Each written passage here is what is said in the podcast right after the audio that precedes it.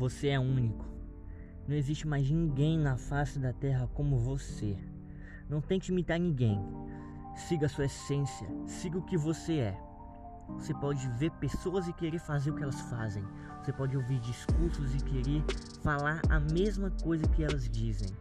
Mas você é único. Você deve tomar a caneta da sua vida e escrever a sua própria história. Não baseie a sua vida em acontecimentos na vida dos outros.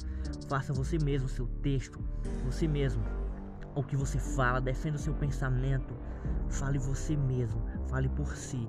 Tome suas próprias decisões. Tome a caneta da sua vida e tome as suas próprias decisões. Seja você mesmo, não queira ser ninguém. Nunca perca sua essência.